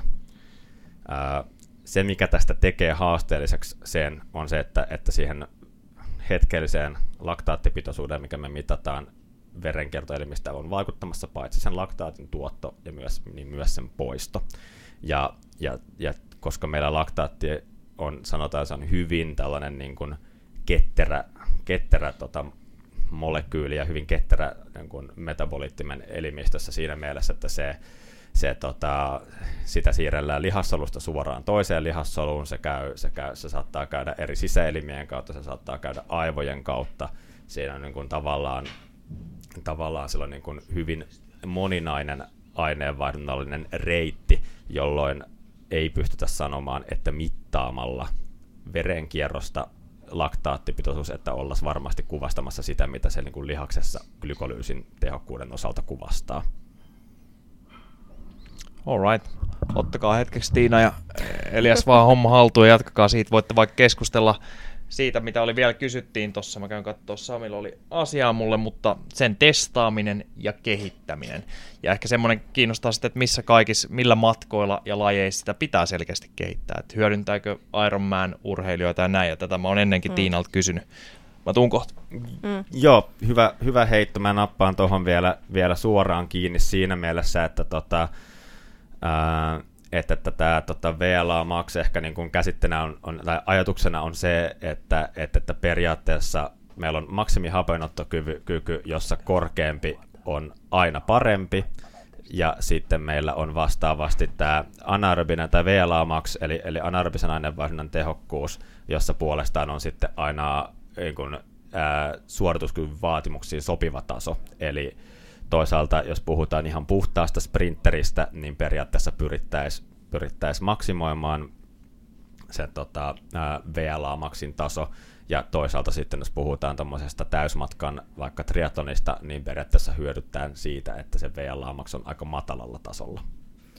Yes. No tämä on siitä mielessä hauska, että kun nyt ollaan kuitenkin saatu lisäinfoa siitä laktaatin uudelleenkäytöstä. Eli, eli kun ollaan ajateltu, että olisi parempi, että se on matala se VLA max, mutta mitä jos me ollaan tehokkaita tuottamaan, mutta myös uudelleen käyttämään sitä energiaksi, niin missä me mennään niin kuin tämän kanssa? Tämä on, tämä on sellainen aihe, mitä itse ei ole enää uskaltanut kauheasti ottaa puheeksi, koska ää, sit koko ajan tiedetään taas enemmän, mutta nyt huomataankin, että se ei ole niin absoluuttista kuitenkaan niiden lukujen kanssa. Joo, hyvä, hyvä nosto, ja tässä niin kuin tavallaan, tavallaan korostuu se, että jotta, jotta itse, itse tota, mä, mä en tavallaan liikaa halua, halua, halua tuomita tätä niin VLA-maksia käsitteenä, ja, ja mä oon samaan aikaan niin kuin korostettava, että no tällä hetkellähän se on käytännössä pinnalla sen takia, että, että Inside on, on, on firmana hyvin niin kuin markkinoinut mm. sen käsitteen, ja, ja siitä on periaatteessa ihan, ja niillä on niin mielestäni paljon hyvin laadukkaita ja hyviä ajatuksia, mutta kuitenkin on sitä mieltä, että sitä niin käytännön sovellusta viedään ehkä vähän liian pitkälle. Mm. Öö, ja ja tämä on toisaalta, että VLA-maksu on semmoinen, mitä on käsitteenä kyllä hyödynnetty vaikka niin kuin tiedän, että Belgiassa esimerkiksi paljon niin kuin 90-luvulta saakka, ja, ja muissa, että kyllä tätä niin kuin on, on hyödynnetty, mutta, mutta siinä, on, siinä on vieläkin aika ohkaisesti näyttöä verrattuna mm. muihin tota, tällaisiin, niin kuin, että, että on sitten puhutaanko joko, joko ventilaatio- tai, tai laktaattikynnyksistä, tai puhutaanko vaikka sitten kriittisen tehon määrittämisestä, niin se niin kuin, ää, mittauksen fysiologinen validiteetti, että mittaako se sitä, mitä se sanoo mm, mittaamaansa, mm. On, on, on vielä kuin vähän ohkaisilla kantimilla. Joo. Eli esimerkiksi haluaisin nähdä tutkimuksia, missä sitten vaadittaisiin lihasbiopsian tasolta sitä, että pystyttäisiin katsomaan sitä, että kuinka hyvin se verenkerrosta mitattu VLA max vastaa sitten kun, tota, sitä, mitä siellä lihaksen tasolla on, on, niin on, on tapahtunut. Ja, ja tota, yhden, yhden niin kuin validaatioartikkelin on löytänyt tästä VLA Max-menetelmästä, missä sen perusteella on pyritty laskemaan, laskemaan tota, ähm, äh, kun maksimaalista laktaatin tasapainotilaa, tai niin kuin, eli, eli korkeinta työtehoa, millä, millä veren laktaattipitoisuus pysyy vielä tasaisena, eli käytännössä siis kynnys, kynnystehoa. Öö, niin vaikka tässä päästiin niin kuin ryhmätasolla ihan, ihan ok korrelaatioon, että, että oli 92 korrelaatiota, mikä on suunnilleen vastaavalla tasolla muiden kynnysmääritysten kanssa, ei niin parempi eikä, eikä erityisesti huonompi, mutta siellä oli kuitenkin, se oli 12 henkilön ryhmä, niin siellä oli, oli, oli löytyy niin kuin 40-50 watin heittoa mm, se on aika paljon. yksilöiltä. Ja kuten siinäkin artikkelissa, joka on aika tuore, käydään, käydään asiaa läpi, niin se on myös haasteita siinä, että esimerkiksi ei, meillä ei ole selkeät ajatusta siitä, että minkä kestoinen suoritus on, on optimi, että esimerkiksi 13 sekunnin sprintillä saadaan 8 prosenttia korkeampia arvoja VLA-maksille kuin 15 sekunnin sprintillä. Ja, ja sitten tota, toisaalta esimerkiksi se, että se siinä oli, että, että jos pelkästään siinä käytetään, niin kuin joudutaan käyttämään taloudellisuudelle vakiota, eli, eli, eli mikä on käytännössä niin kuin, ää, mitä hapenkulutusta tietty tehotason muutos vastaa, niin, niin siinä taloudellisuusvakiossa 2,5 prosentin muutos muuttaa 200 wattia yli tuloksia. Ja nämä oli semmoisia niin heidän itse, ketkä validoi sitä mm. menetelmää, niin nostamia, nostamia tota, niin potentiaalisia virhelähteitä, niin itse mä en, en oikein en, en usko, että tällä menetelmällä päästään tarkempaan käsitykseen ja fysiologisesti validimpaan käsitykseen kynnyksistä kuin, kuin muilla menetelmillä, mutta en silti siinä mielessä olisi, olisi sitä kuoppaamassa, että kyllä kun jossain mm. määrin harjoituksellisesti voi ajatella, että, että, että, että, että voi niin kuin karkeasti ajatella, että on yksilöitä, keillä, keillä voisi mahdollisesti olla suorituksen kannalta hyötyä siitä, että jos, jos he pyrkisivät tarkoituksellisesti painamaan tätä heidän anaerobisen aineenvaihdunnan mm. tehokkuutta alaspäin saadakseen sitä niin kuin kynnystehoa korkeammalle. Kyllä. Niin, jos se on semmoinen selkeästi tosi anaerobinen tyyppi, niin sanotusti, niin, ja tähtää taas sinne pitkille, pitkille tasatehoisille matkoille suurin piirtein, niin, niin joo, varmasti siitä on sitten ehkä hyötyä silloin. Hei, mä joudun jättää teidät ikävä kyllä. Kattokaa kännykästä kysymykset. Ja, ja, ja tota, Tiina, saat juontaja nyt sitten. Ja sitten kun tää on loppu, niin painat tuossa space ja save all. Kiitos, siis delete kaikki. joo, kyllä. Joo, ei pahoittelut. Pakko mennä tolle puolelle. Hyvä. Mutta joo, joka tapauksessa pystytään varmasti ajattelemaan myös sit vastaavasti, että jos on joku sprinteri, niin kyllähän silloin on hyvä olla sitten taas korkea VLM, tai korkeampi. Toki jos se on pyöräilijä, niin siellä vaaditaan myös sitä toista puolta, mutta et ehkä semmoinen niin karkea yleistys uskaltaisin tehdä. Täällä oli kysymyksessä vielä, ellet halua tuohon vielä sanoa toki jotain, mutta siellä oli tästä testaamisesta ja tosiaan kehittämisestä. Joo, no, no tota, niin. No, nyt, nyt kun mä oon tässä niin kun testaamisessa käynyt, käynyt, käynyt ehkä läpi sitä, että, että, että tota, siinä on, on, on omia, omia haasteita, niin toki sitä VLA-maksia voi silti, silti pyrkiä tavallaan testaamaan, mutta mä en välttämättä lähtisi laskemaan sen perusteella sitten vaikka sitä kynnys, kynnysarvoa. Mm.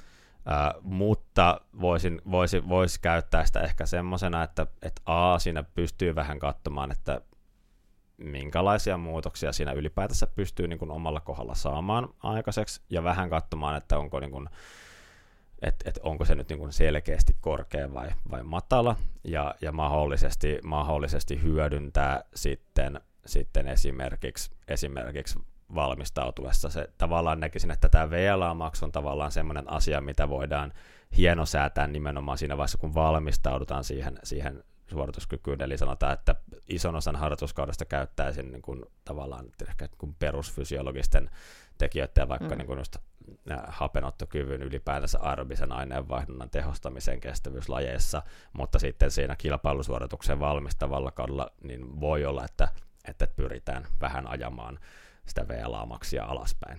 Eli esim. ja tai anaerobisen aineenvaihdunnan tehokkuutta. Mm. Puhutaan nyt ehkä siitä, niin, niin, niin ollaan, ollaan siellä niin kuin fysiologisessa määrityksessä.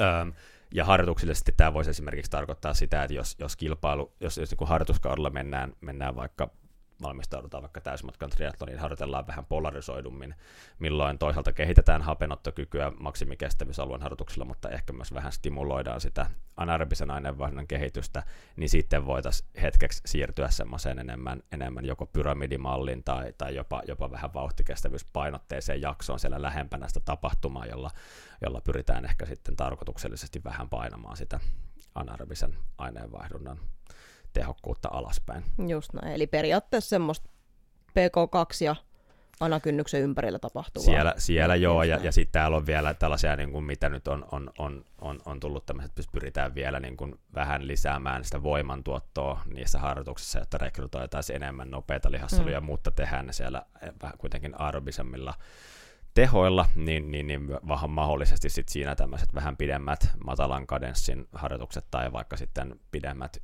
niin ylämäkijuoksut, mm. niin, niin voi, voisi olla semmoisia keinoja, keinoja siellä. Joo, ja, niin, joo, ja tätä, näitä niin kuin vääntöharjoituksia niin sanotusti käytetäänkin tuolla pyöräpuolella jonkin verran. Ää, ja ja totta, siitä on jo, jotain, jotain on lukenut just aiheesta, että semmoinen hyvin hidas, ja nimenomaan hyvin hidas kadenssi, että se saa olla semmoinen epämiellyttävän hidas jopa. Ää, ja kuitenkin ei mennä, että kun yleensä ajatellaan, että jos tehdään semmoinen voima, voimaharjoitus pyörän päällä, niin sit pitää olla tehoakin, mutta nämä on just semmoisia, että mennään hitaasti, mutta siellä silti PK-yläalueella. Mm. Että aika se on aika hassun tuntunen harjoitus monelle jopa, joka ei ole koskaan tehnyt sitä. Hyvä. Tuleeko tuosta mieleen jotain vielä? Ehkä, ehkä, ehkä, ehkä se, se vielä, että, että tosiaan ähm, en tiedä vaatiko se sitten välttämättä nimenomaan niiden laktaattivasteiden vasteiden testaamista, että toisaalta esimerkiksi tällä niin kriittisen tehon mallilla, jos, jos, jos pystytään jaottelemaan siellä tavallaan meidän korkean intensiteetin suorituskykyä niin, että sitä määrittää meidän, meidän huipputehon tai huippuvauhin ää, taso, eli korkein teho, vaikka mikä pystytään 5-10 sekunnissa tuottamaan sitten toisaalta se vaikuttaa meidän työkapasiteettiin, eli mm. kynnyksen yläpuolella oleva työ ja, ja, ja, ja, ja sitten tämä kriittinen teho, niin nämä voi ehkä myös toimia ihan semmoisina hyvinä suureina sillä, sillä niin kuin, millä, millä pystyy tätä anaerobisen aineenvaihdunnan tehokkuutta ja sitä omaa tavallaan tehoprofiilia tai vauhtiprofiilia myös arvioimaan, että et, et vaatiiko se sitten tässä nimenomaan sitä, sitä mm. laktaatin tuottonopeuden mittaamista, niin, niin, niin tota, ainakaan Insidein mielestä ei vaadi, koska, tai siis no, ei välttämättä vaadi, koska nämä tehotestit pystyy tekemään myös pelkästään tehoperusteisesti. Just näin, joo, näin on, on ymmärtänyt ja on sitä mun mielestä niin kuin tuutannut nyt ulos enemmänkin sitä, että ei, ei aina tarvitse olla niitä laktaattiliuskoja siellä. Ja Mut. kyllä ainakin itse teetän, teetän joka tapauksessa urheilijoille, ihan sama onko käynyt niin kuin labrassa testit vai ei, niin kyllä ne tekee 5 sekunnin ja 30 sekunnin ja niin edespäin. Sieltä testit joka tapauksessa, niin saadaan me sieltäkin sitä infoa sitten. Ja kyllä sitten toisaalta tämmöisessä, vaikka niissä ei ehkä, ei ehkä ihan samalla tavalla sitten niin, niin sama, kvantitatiivisesti ilmasta, niin, niin kuitenkin tuommoisesta perinteisestä suorasta testistä myös, myös näkee, jos se tehdään kunnolla maksimiin saakka, niin kyllä siitä pääsee aika mm. hyvin kärryille siitä, niistä yksilön, yksilön myös aineenvaihdannallisista ominaisuuksista ja anaerobisen aineenvaihdunnan tehokkuudesta, kun, kun näkee sitten siellä, siellä tota, kynnystason yläpuolella, että miten siellä toisaalta, toisaalta hapenkulutus kiihtyy ja toisaalta miten, miten siellä veren laktaattipitoisuus mm. ja anaerobinen aineenvaihdunta kiihtyy, mutta ehkä vaan jos noudattaa pientä, pientä varovaisuutta siinä, että ei, ei, tu, että ei tulkitse sitä niin kuin laktaattipitoisuuden muutosta siinä, että se suoraan edustaa pelkästään sitä glykolyysin tehokkuutta, mm, vaan, vaan se, että siellä on, siellä on muitakin vaikuttavia tekijöitä siinä. Mm. Mutta kyllä joo, saa, saa nimenomaan osviittaa, että jos siellä nyt testi vedetään loppuun asti ja laktaatit on 7,9 tai sitten jollain ne on 19, niin kyllä on, on, on meillä siellä todennäköisesti aika iso ero juurikin tuossa. Hyvä, hypätäänkö seuraavaan kysymykseen? Joo, seuraavana kysymyksenä taisi olla ainakin Mi- mulla tuolla to- listassa toi, toi Miten äh. erilaisia toisistaan poikkeavia tuloksia voi saada erilaisilla FTP-testeillä? Alkuun toki taas, taas täsmennyksenä varmaan isolle osalle tuttua, mutta FTPllä siis tarkoitetaan tätä Functional Threshold Poweria, mikä ajatuksena, että se nyt niin kuin, vaikka ei ole, ei ole, ei ole sama asia, niin, niin on, on, on kutakuinkin yhteydessä vaikka nyt tähän, tota, mitä ollaan mainittu tästä ää, MLS, eli Maximal Lactate Steady Stateista, tai toisaalta sitten kriittisestä tehosta tai, tai anaerobisesta kynnyksestä tehosta tai laktaatti- tai ventilaatiokynnyksestä, mm. mitä termiä nyt haluakaan käyttää, niin, niin, niin, niin, niin ollaan siellä samassa viidakossa tämän, tämän termin kanssa, eli, eli, eli siitä niin kuin ylläpidettävästä kovasta tehosta. Niin siis hyvin, hyvin toki voidaan erilaisilla testimalleilla saada erilaisia, erilaisia tuloksia, ja, ja FTPn testaukseenkin on toki esitelty kaikenlaisia erilaisia, erilaisia protokollia, jos se perus, perus NS-kultainen kultainen standardi siellä niin kuin on, on, on se, että ajetaan 60 minuuttia täysin ja katsotaan keskiteho ja mm. sitten siitä on erilaisia, no 20 minuutin testi on varmaan yleisin, sitten tuommoisista ramppitesteistä, missä minuutin västeen, vast, välein nostetaan tehoa, niin saadaan omia arvioita ja sitten on vaikka tämä kaksi kertaa kahdeksan minuuttia tietyllä palautuksella ja testejä on, on erilaisia, niin, niin, on. niin, niin myös, myös tuloksia on, on erilaisia. Ja siis näissä kenttätesteissä se perus, perushaaste näissä, että kertoo varmasti, että jos vaikka 20 minuutin testin tulos kehittyy, niin, niin todennäköisesti kertyy sit suorituskyvyn kehittymisestä. Se ei kuitenkaan A kerro siitä, että miten, mikä, mikä siellä sitä suorituskykyä on kehittynyt, eli pystyykö polkemaan 20 minuuttia kovemmin sen takia, että on hapenottokyky kehittynyt, sen takia, että on taloudellisuus kehittynyt, sen takia, että se tavallaan NS-anaerobinen kapasiteetti on kehittynyt, vai sen takia, että kynnysteho on kehittynyt Eli se ei, se ei tavallaan tätä erottele, ja sitten mm. toisaalta näissähän yleensä mennään semmoisella niin kuin, ää, oletuskaavoilla, että vaikka 95 prosenttia 20 minuutin testituloksesta vastaa kynnystehoa tai 75 tai 80 prosenttia ramppitestin huipputehosta vastaa, vastaa tota, ää, kynnystehoa, ja näähän on samanlaisia kaavoja kuin, kuin tota, 220 minus ikä on maksimisyke. Eli ne on kun isolla, isolla otoksella paikkansa pitäviä, mutta yksilön kohdalla voi olla hyvin paljon, paljon heittoa tuloksissa. On, ja nä- näkee ehdottoman paljon. Ja, ja äh, itse on, tyk- no siis toki ajattelee, että se, tai moni ajattelee, että se 20 minuuttia on jotenkin niin kuin helppo, nopea, äh, ja 60 minuuttia on niin kuin liian pitkä. Äh, mutta toisaalta 60 minuuttia saat polkea pienemmillä tehoilla kuin 20 minuuttia, ja sitten tosiaan se, sanoisin, että keskimäärin se, jos tehdään tuoreelta 20 minuuttia, niin aika monelle tulee, ehkä 50 prosenttia jopa ihmisistä tulee vähän yliammuttu tulos. Uh, mä tiedän, että jotkut protokollat ja itsekin käytän mieluummin, jos teen sen 20 minuuttia testin, niin käytän sitä pientä esiväsytystä siellä. Eli, eli sitten sit vedetään sinne ne lyhyet testit alle, esimerkiksi viiden minuutin testi tai 30 sekunnin testi tai, tai minuutin testi. Ää, ja silloin huomaa, että vastaa aika paljon enemmän jo sitä, sitä totuutta. Ja sitten kun näiltä on testattu esimerkiksi kynnystestit, tai sitten mä teen niille myös 40-60 minuuttia testit, niin, niin sitten aletaan olla aika lähellä. Mutta tuoreeltaan niin 20 minuuttia, tai sitten saatikaan mun mielestä ramppitesti, niin siellä näkee kyllä tosi isoja heittoja. Ihan, ja pääosin jos heittää, niin se heittää sinne yläkanttiin.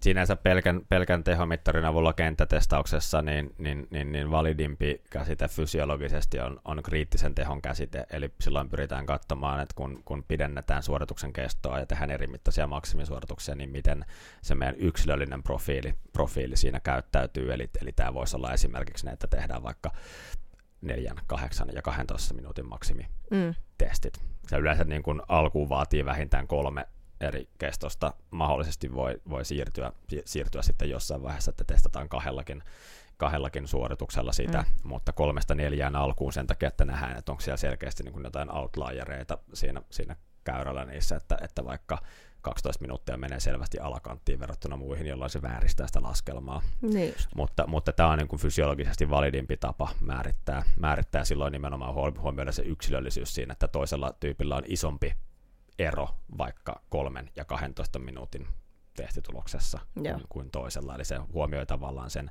että miten se yksilöllisesti se teho, tehoaikaprofiili käyttäytyy. Aivan. Onko tota, mm, käytätkö sä itse mitä, jos, jos tehdään kenttätestin, mitä sä itse tykkäät käyttää? No, no tota... Tämä on aina paha kysymys. Mä oon vähän, vähän vaihellut. Mä oon ehkä usein, usein tota, tykännyt haarukoida ne tehot minuutin, viiden minuutin ja 20 minuutin tehoon. Tämä ei toki ole kriittisen tehon kan- määrittämisen kannalta ihan optime, että siinä olisi suositeltavaa, että mentäisiin vähintään kahden minuutin suorituksella. Että et tavallaan siinä voidaan ajatella, että tämä kuvastaa tiettyä haarukkaa meidän suorituskykyä sieltä noin 20 minuutista noin tuntiin. Sen jälkeen sen matemaattisen mallin kaavat niin kun tavallaan ää, sitä ei ole niin kuin ajateltukaan toimivaksi mm. näiden rajojen ulkopuolella. Eli se esimerkiksi yliannu, yl, yliennustaa sitä noilla testeillä, mitä pystyttäisiin vaikka tuottamaan viidessä sekunnissa, ja toisaalta se ehkä vähän yliennustaa sitä, mitä pystyttäisiin ylläpitämään vaikka kahden tai kolmen tunnin suorituksessa, mm. mutta siinä, siinä tietyssä haarukassa se on hyvin toimiva. Sen takia mulla on, on, on ollut se minuutti, viisi minuuttia ja 20 minuuttia, että mä oon että nämä, ajatellut, että nämä voi karkeasti niin kuin heijastella sille, että minuutin, minuutin testin avulla pystytään suunnilleen katsomaan sitä anaerobisen aineenvaihdunnan tehokkuutta ja kapasiteettia ja vielä viisi minuuttia jollain tavalla kuvastaisi maksimihapennottokyvyn tehoa ja sitten 20 minuuttia toimii tämmöisenä pidempänä, mutta jos haluaa ihan by the book mennä enemmän nimenomaan sillä kriittisellä teholla, niin silloin vaikka 3, 6, 9 ja 12, 4, mm. 8, 12, jotkut tämän tyyppiset olisi ne. Just niin näin. Ja musta tuntuu, että ö, usein se, se niin sanottu vakio 20 minuutin testi, niin siinä opitaan myös tekemään se testi. Joo. Eli ja jos siis... sä teet kolmen viikon välein testin, niin todennäköisesti jos sä aloitat ekalla kerran liian kovaa, sä hyödyt paljon enemmän. Mutta sitten seuraava kolmen viikon jälkeen teet uudestaan saman testin ja oot oppinut, että hei, näin tämä kannattaa tehdä. Mä aloitan ihan snadisti alempaa. Se voi olla niinku 5 wattia se ero oikeasti, mistä sä aloitat. Niin sä saat paljon paremman tuloksen. Ja tässä on se ongelma, että kolmessa viikossa ei kehitytä noin paljon. Että siitä tulisi semmoista niinku, semmosia, mitä on nähnyt nimittäin tuloksia. Joo, joo, ja toki näissä niin kun, jo toi testin, testin oppiminen, ja, ja se, on, se on toki tuossa kriittisenkin tehon testauksessa se oma, oma haaste, että varsinkin kun siinä alkaa tulemaan vielä enemmän noita, noita matkoja, niin A se, että, että, että, että, että saako niitä toistettavasti ajettua harjoituksissa, ja just se, että, että, että sitten ne pitäisi osata ajaa mm. oikein maksimaalisina suorituksina, ja äh, usein kun keskustellaan labra- ja kenttätestauksen eroista ja hyödyistä, niin mä koen labratestauksen kuin isoksi vahvuudeksi sen, että se, siinä se osaaminen tavallaan ulkostetaan, vaikka vauhdiallisesti se ulkostetaan sille testaajalle. Mm. Eli, eli, eli periaatteessa testattavan, kun, kun se on tietyllä tavalla, siltä, ei ole semmoista vauhijallista haastetta siellä, niin se on paljon vakioidempi kuormitus siinä mielessä, että se oppiminen siinä mielessä on pienemmässä roolissa mm. siellä. Kyllä, kyllä. Ehkä se ihan loppupää, että saako tavallaan semmoisen henkisen latauksen siihen eri kerralla, niin se ihan loppu saattaa muuttua, mutta ei, ei, ei, ei näytä niin kuin oppimista tapahtuvan Joo, toki siellä semmoista kauheasti. pientä, mutta se on ehkä mm. myös semmoinen, mikä tietyllä tavalla niin kuin tulkinnallisesti niin. ehkä vaikuttaa vähemmän siihen testi, testitulokseen. Niin, ei siellä, mä sanoisin, että jos, jos yhtenä päivänä vedät loppuun asti paremmin kuin toisena ja lähellä tehdään testit, niin ei se hapeutto sieltä muutu toisaalta. Että se ei, ei sit vaan nouse enää sen mm. jälkeen. Hei, tota... mä voisin tota, rullata, Joo, rullata tota eteenpäin. kysymyksiä eteenpäin, kun mä katselen, että mun pitää puolen tunnin päästä olla toisella puolella kaupunkia opettamassa. No niin. niin, niin tota, yes. täältä kysymyksenä, että vaikuttaako maksimisykkeen lukema aerobiseen kynnykseen jotenkin? No siis sanoisin, että hmm. isossa kuvassa to- toki taas semmoisella niin väestötasolla nyt vaikuttaa silleen, että, että toki niin kuin, keskimäärin voi ajatella, että, että meillä niin kuin prosentuaalisesti aerobinen kynnys sykkeenä sijaitsee jollain tasolla suhteessa siihen omaan maksimisykkeeseen, mutta vaikka vaikkapa 70 tai 75 prosenttia, mutta tämä on toki tämmöinen ison tason yleistys taas. Ää, eli eli tota, ää, ää, isossa kuvassa vaikuttaa kyllä ja näkyy esimerkiksi siinä, että jos tehdään, tehdään vaikka testit juosten pyörällä, niin, niin yleensä juosten saavutetaan korkeampi maksimisyke, myös kynnyssyke on, on, on korkeammalla. Uh, mutta täh, tässä näkyy myös se, että, se ei että tämä ei ole ainoa vaikuttava tekijä tämä maksimisyke, koska vaikka kun tehdään samalle henkilölle testit juosta ja pyörällä, niin myös prosentuaalisesti ne syke, mm. sykkeet on usein eri Kyllä. tasolla sitä maksimista. Eli, eli on siellä jonkinlainen vaikutus, mutta, mutta, tota, mutta pelkän maksimisekkeen perusteella lasketu, lasketut kynnysalueet on aika epäluotettavat. Nimenomaan. Ja taas esimerkkinä itse voin, voin tästä mainita, että mulla on aerobinen kynnys maksimisykkeestä 82 prosenttia. Et ei todellakaan mene laskennallisesti Joo. järkevästi. Ja heittoa Niis, näkee tosi. Niissä on, on, on isoja eroja. Sitten hei, täällä oli tullut myös tota, ää, hyviä, hyviä kysymyksiä tota, ää, siitä, että miten kun keskeisten ja äären, ääreisten hapenkuljetus- ja käyttöjärjestelmien adaptoitumisesta harjoittelun, harjoittelun kuluessa. Um, A, erittäin hyvä kysymys. Täytyy sanoa, että, että ehkä semmoista... Et, tämä on, tämä on siinä mielessä, siinä mielessä tota, vaikea lähteä erottelemaan, että esimerkiksi tämmöisessä niin testauksessa niin niin tavallaan esimerkiksi hapenottokyvyssä meillähän on sekä, sekä sentraalisia että, että sitten ääreisiä tekijöitä, mitkä, mitkä saattaa vaikuttaa siihen, siihen hapenottokyvyn tasoon. Samoin vaikka esimerkiksi kynnystasoissa ajatellaan, että ne ehkä tietyllä tasolla saattaa olla vähän tiukemmin kytköksessä siihen lihasten aineenvaihdonnalliseen toimintaan, niin jos me manipuloidaan vaikka sitä, että paljon happea elimistään kulkeutuu joko vähentämällä tai lisäämällä sitä, että vaikka no, tuupataan, tuupataan puoli litraa lisää verta kehoon, niin, niin, niin kyllä ne kynnystehot myös muuttuu. Mm. Tai annetaan, annetaan sataprosenttista happea tai toisaalta mennään, mennään tekemään vähän happiseen ilmaan, niin, niin, niin tämä on semmoisessa perinteisessä te- testissä me toki saadaan kuvaa ja me pystytään suht valistuneita arvauksia esittämään siitä, että, että, että onko niitä tapahtunut ehkä sentraalisissa vai, vai periferisissä tekijöissä, mutta tämä on itse asiassa siinä mielessä mielenkiintoinen kysymys, että, että, että tähän mallintamiseen nyt tulen itse myös tulevan väitöskirjan parissa laittamaan enemmän paukkuja, eli, eli me pyritään siellä mallintamaan tavallaan sitä, että miten esimerkiksi hapenkulutuksessa voidaan tavallaan jakaa hapenkulutuksen komponentit sen konvektiivisen osion, eli mikä menee perinteisen ää, sydämen minuuttitilavuus kertaa valtimo-laskimo happiero kaavan mukaan, tuostakin kaavasta toki jo huomaa, että siellä on sentraalinen mm. tekijä, eli siellä on se minuuttitilavuus, mutta siellä on myös tota, ääreistekijä, eli, eli valtimolaskimohappieron vaikuttaa osittain se, että paljon sieltä valtimoverestä lihakset ottaa, ottaa tota, happea. Mutta on tosiaan tämä konvektiivinen tekijä, mutta sitten meillä on lisäksi se tämmöinen niin diffuusiivinen tekijä, eli, eli, tota, eli, eli käytännössä ö, pystytään siinä diffuusiivinen tekijä ehkä ennen kaikkea vaik- näkyy siellä niin kuin ääreis, ääreisverenkierrossa kapillaarittiheydessä. Eli, eli pystytään tavallaan jakamaan, jakamaan näin niin kuin hapen kulutuksen osatekijöitä, ja, ja, ja tämän, tämän mallintamiseen me pistetään enemmän paukkuja, mutta tämähän vaatii, vaatii sen lisäksi, että meillä on, on hengityskaasuanalysaattoritestauksessa niin myös, myös sitten sydämen minuuttitilavuuden seuraamista, ja, ja toki siis iskutilavuuden ja muiden keskeisten tota, verenkiertoelimistön muuttujen seuraamista, impedance-kardiografilla verenpaineen seuraamista, jotta nähdään vähän, että miten, miten periferinen vastus verenkierrolle muuttuu, happisaturaation seuraamista, jotta päästään kiinni siihen, että mikä se valtimoveren hap, happipitoisuus on, ja, ja, ja arvioimaan sitä osapainetta, ja sitten tarvitaan vielä vähän hemoglobiinikonsentraatiotakin siihen tietoon, eli, eli tota, Tämä vaatii pikkasen, pikkasen enemmän tietoa, mutta tulee olemaan kyllä hyvin mielenkiintoista, mielenkiintoista tota, katsoa.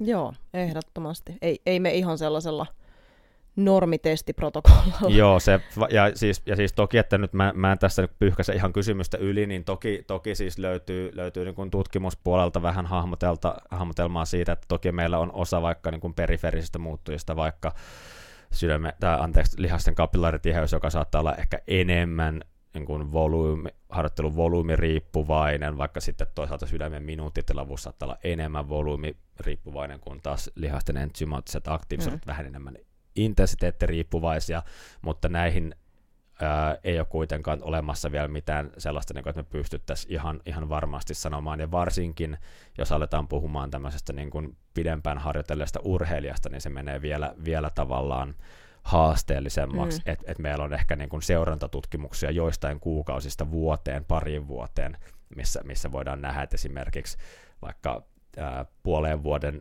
saakka tapahtuu tietyn tyyppisiä muutoksia, mutta esimerkiksi sydämen tota, vasemman kammion tilavuuden kasvu alkaa, alkaa korostumaan vasta vähintään puolen vuoden harjoittelun jälkeisellä mm. jaksolla ja tämän, tämän tyyppisiä, mutta, mutta tämä on edelleen semmoinen, että loppupeleissä me pystytään yllättävän vähän niin varmasti sanomaan asioita niin. harjoittelusta, koska sitten löytyy siinä, että sanotaan, että aikaisemmin pitkään sanottiin, että okei, kapillaritiheys on, on että se kehittyy matalan intensiteetin harjoittelulla ja siitä tulee joku hiittutkimus, missä, missä on katsottu, että on, on, on, on, mm, on, on mm. kehittynyt kapillaritiheys, niin sitten ei, ei, voida, ei kannata niin kuin liian varmaksi mennä sanomaan asioita. Just näin.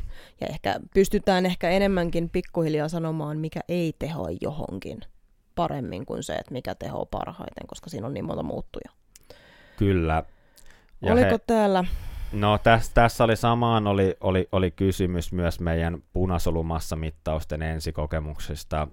Punasolumassamittauksella viitataan siis tämmöiseen, missä tota, annet, annostellaan pieni määrä häkää, jolloin pystytään määrittämään ihan grammamääräisesti paljon meillä on hemoglobiinia elimistössä ja paljon, paljon meillä on verta, eli poikkeaa siis tämmöisestä hemoglobiinikonsentraatiosta siinä, että jos meillä on, meillä on henkilö, kenellä on 5 litraa verta ja henkilö, kenellä on 10 litraa verta, niin vaikka niiden hemoglobiinikonsentraatio olisi sama, niin toisella on huomattavasti enemmän punasoluja kuljettamassa mm. happea täsmennyksenä kysymykseen, että ei ole siis meillä kyllä mikään uusi menetelmä, vaan jo kymmenen vuoden ajan on tätä mittausta tehnyt. Lähinnä itse olen alkanut tekemään näitä nyt ja, ja, ja, ja, ja, ja silleen ehkä tuonut enemmän näkyvyyttä sille, mutta, mutta on, on meillä pitkä, pitkä kokemus tästä. Tämä on ehkä semmoinen, mitä ensisijaisesti me hyödynnetään korkean paikan harjoittelun vaikutusten mm, todentamisessa sen takia, että, että kestävyysharjoittelulla meillä on alkuun pieni, mutta aika rajallinen vaikutus veren hemoglobiinimassaan. Plasmatilavuus toki aika nopeasti ja saattaa paljonkin heilahdella ja veren tilavuus sitä myötä kasvaa. Tai esimerkiksi lämpöaltistus mm. kasvattaa mm. plasmatilavuusta. Että se on semmoinen, mitä, mihin ehkä harjoittelu näkyy vähän siellä tulee, voi olla voimakkaampaa heilahtelua, mutta punasolumassan kasvattamiseen, veren hapekuljetuskyvyn kasvattamisen laillisin menetelmin, niin, niin, niin jos tavallaan esimerkiksi rautavarastoiden terveydellinen status on kunnossa, niin, niin oikeastaan ainoita, ainoita te, mahdollisia tapoja vaikuttaa siihen on tämmöinen ää, pitkäaikaisempi ää, hypoksia-altistus. Eli mm, joko se, korkean mennään, paikalle Mennään korkealle paikalle vuoristoon tai sitten tuonne Mäkelän rinteen Alppimajaan. Nimenomaan, kaksi vaihtoehtoa, Alpit tai urhea. Kyllä. No toki Suomesta muualtakin löytyy, mutta näin pääkaupunkiseudulla toki niitä kestävyysharjoittelijoilta urheilijoilta kotoaltakin löytyy joskus virityksiä, mutta, Joo. joo, mutta tämän, tällaisessa yhteydessä me siis ensisijaisesti sitä, sitä katsotaan ja tullaan, tullaan jatkossakin, jatkossakin katsomaan. Nyt meitä ehkä enemmän kiinnostaa se, että on toki aika hyvin tiedettyä se, että vaikka neljän viikon jaksolla korkealla paikalla keskimäärin saavutetaan tietynlainen adaptaatio, niin meitä ehkä kiinnostaa se, että mitä tapahtuu sen jälkeen, kun palataan merenpinnan tasolle ja mm. pystyttäisikö me erilaisilla vaikka ajoittaisella hypoksia-altistuksella ylläpitämään pidempään sitä koholla olevaa punasolumassa. Kyllä, ja, ja nyt siitä on viime aikoina tehty aika, aika kivasti. Viime, viime kestävyysseminaarissa oli tuossa just aiheesta hyvää juttua ja sieltä tule, tulo, on tulossa infoa. Äh, ehditkö lyhyesti vielä, siellä on yksi kysymys norjalaisten harjoittelusta. Joo, joo, joo. Tää, tää, tää, tää oli, kysymys oli pitkä, niin, niin tota, ja siis tosi, tosi hyvä. Tämä oli ehkä mm. niin vähän eros näistä muista sillä, että tämä oli vielä enemmän, enemmän harjoittelukysymys, mutta siis tämä liittyy, liittyy siihen, että, että, että kun nyt viime aikoina norjalaisilta on, on raportoitu sitä, että tekevät aika paljonkin tämmöistä niin kuin vauhti, vauhtikestävyysalueen harjoittelua semmoisella niin kuin kolmen, neljän millimolin laktaattipitoisuuksilla tai ehkä kahden, kolmen, en, en tiedä mitä, tar- mit, vähän varmasti yksilöllisestikin vaihtelee. Niin näissä on yksilöllisesti eroa, että jotkut on nel- nelosella jo reippaasti maksimialueella ja jotkut ei. Mutta, mutta kuitenkin, että, että, että tota, ja tämä ehkä nimenomaan niissä kovissa harjoituksissa, että tekevät niitä, niitä vähän kontrolloidummin, että mitä sitten, että onko tämä nyt vaan tämmöisten niin huippuurheilijoiden harjoittelua, ketkä pystyy harjoittelemaan paljon, vai, vai, vai miten tämä sitten niin kuin heijastuu tämmöisen tavallisen tyypin, tyypin harjoitteluun, niin äh, Hmm. Sanoisin, että et, et A, siis toki tämä niin osittain näkyy esimerkiksi Norjassa, mutta myös, myös muilla, muilla kestävyysurheilijoilla ehkä niin yleistyneeseen tapaan, että, että, että saadaan tehdä jopa kaksi vauhtikestävyysalueen harjoitusta samana päivänä, mm. milloin, milloin sitten niissä to, toki niin kuin ehkä se kontrolloitu taso on, on, on tärkeämpää. Toisaalta, vaikka sinne harjoitus, harjoitusjakson mukaisesti, niin, niin, niin tota, kyllä nämä on ihan niin kuin, ei pelkästään tämmöisten määrällisesti hyvin paljon harjoittelevien huippuurheilijoiden harjoituksia, vaan riippuu siitä, että mitä, mitä ominaisuutta siinä harjoitusjaksolla pyritään, pyritään kehittämään. Eli, eli tota, ää, ei ta, varmasti edelleen myös semmoiselle korkeimmilla laktaattipitoisuuksilla meneville maksimikestävyysalueen harjoituksille on paikkaansa monilla varsinkin ää, ei huippuurheilijoilla, keillä siellä maksimihapennuttokyvyn puolella on, on hyvin varaa kehitykselle, mutta näissä harjoituksissa toki ajatellaan, että sitten ehkä pyritään, pyritään taas menemään, menemään sillä tasolla, millä, millä vielä on, on samalla se laktaatin tuotto, mutta myös poisto, poisto tehokkaalla tasolla ja, ja, ja tota, sitä kautta heillä tosin usein näillä tasolla ollaan hyvin korkealla tasolla myös heidän maksimihapenottokyvystään, koska kynnykset on heillä niin korkealla, mm. mutta että saamaan siis spesifisti erilaisia adaptaatioita. Toki näillä vaikutetaan myös vähän siihen, että mitä, mitä lihassoluja siellä, siellä harjoituksissa hyödynnetään, mihin se harjoitusvaikutus kohdistuu. Sanoisin, että käytännössä todennäköisesti se, että, että jos tekee tuommoisilla tota, vähän kontrolloidummilla laktaattitasoilla, niin se on ihan yhtä laadukas harjoitus, mutta sen todennäköisesti pitää tehdä vähän pidempi harjoitus, kun se tekee mm. maksimikestävyysalueella. Joo, ja varmasti tässä on nimenomaan pointtina pointtina usein se, että aina kun kontrolloidaan jotain harjoitusta, niin, niin pyritään välttämään sitä ylikuormitusta hyvin yksinkertaisesti. Ää, ja periaatteessa sama pätee harrastajiin tai, tai huippurheilijoihin. Heillä to, toki pitää niin kuin, olla hyvin tarkempi siitä, koska se määrä on yleensä paljon isompi. Mutta harrastajilla yhtä lailla, että et jos aina vedät maksimit, niin et palaudu.